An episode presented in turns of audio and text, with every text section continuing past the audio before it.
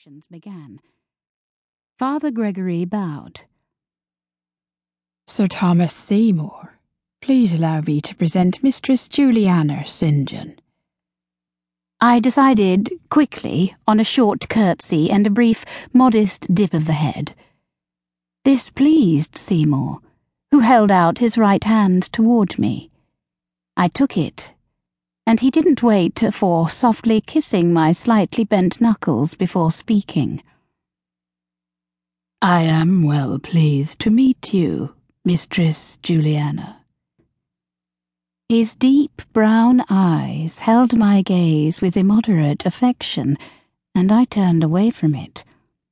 All knew that the Seymour family was the highest, richest, and most powerful family perhaps in the entire realm. Prince Edward, the long awaited heir to King Henry, was also the son of their sister Jane, the lamented queen who hadn't lived long enough to enjoy the rewards of her greatest achievement. They flew high, and we dared not offend. Mistress Juliana is one of our lectors. Her father, Sir Hugh St. John, God rest his soul, was a great benefactor of the church, and also ensured that his children were well educated. Father Gregory turned toward me.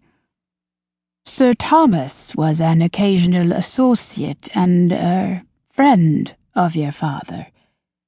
He pointed toward the front of the church. You'd best prepare for this morning's reading, Mistress Juliana. I nodded toward Sir Thomas. I'm greatly pleased to make your acquaintance, Sir Thomas.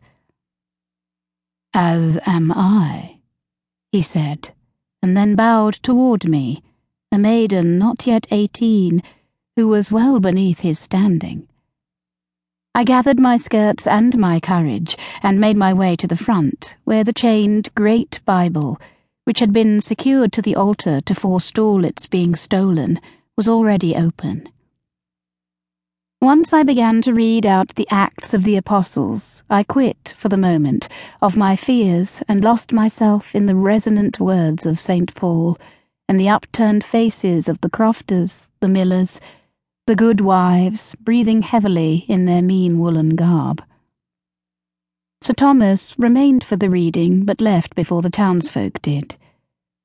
Afterward, Father Gregory called me back to a quiet closet shut off from hungry eyes and thirsty ears. And now, Juliana, unburden yourself. I spoke immediately. You know of my dream. He nodded. I know a little. Would you like to share its entirety? About a year ago, shortly after my father died, I began to have a dream. 'Twas not an ordinary dream, but it was powerful, and left me in a sweat and fever with my senses vexed, I said. My maid, Lucy, would calm me afterward though she was frightened too. I forced my hands from twisting ropes of my fine skirts and continued. I saw a barn, a large barn, filled with wheat and livestock of all kinds, and of course the husbandmen and others who tended the flocks and fields. At night, something kindled within the barn, and within minutes it was aflame. The livestock and grains were all burnt, and the building was too. Yes? His voice was gentle, but prodded me to continue. At first, I had the dream only once, and then six months later it came back. Then after a month, and then a week. Each time the dream would grow more fervent the heat peeled my skin like parchment, and my ears couldn't refuse the desperate bleating of the animals and the screams of men. One night, I noticed that the doors to the barn looked exactly like the doors to my father's warehouses, and then 'twas pressed upon my heart. For this reason you have been shown the fire.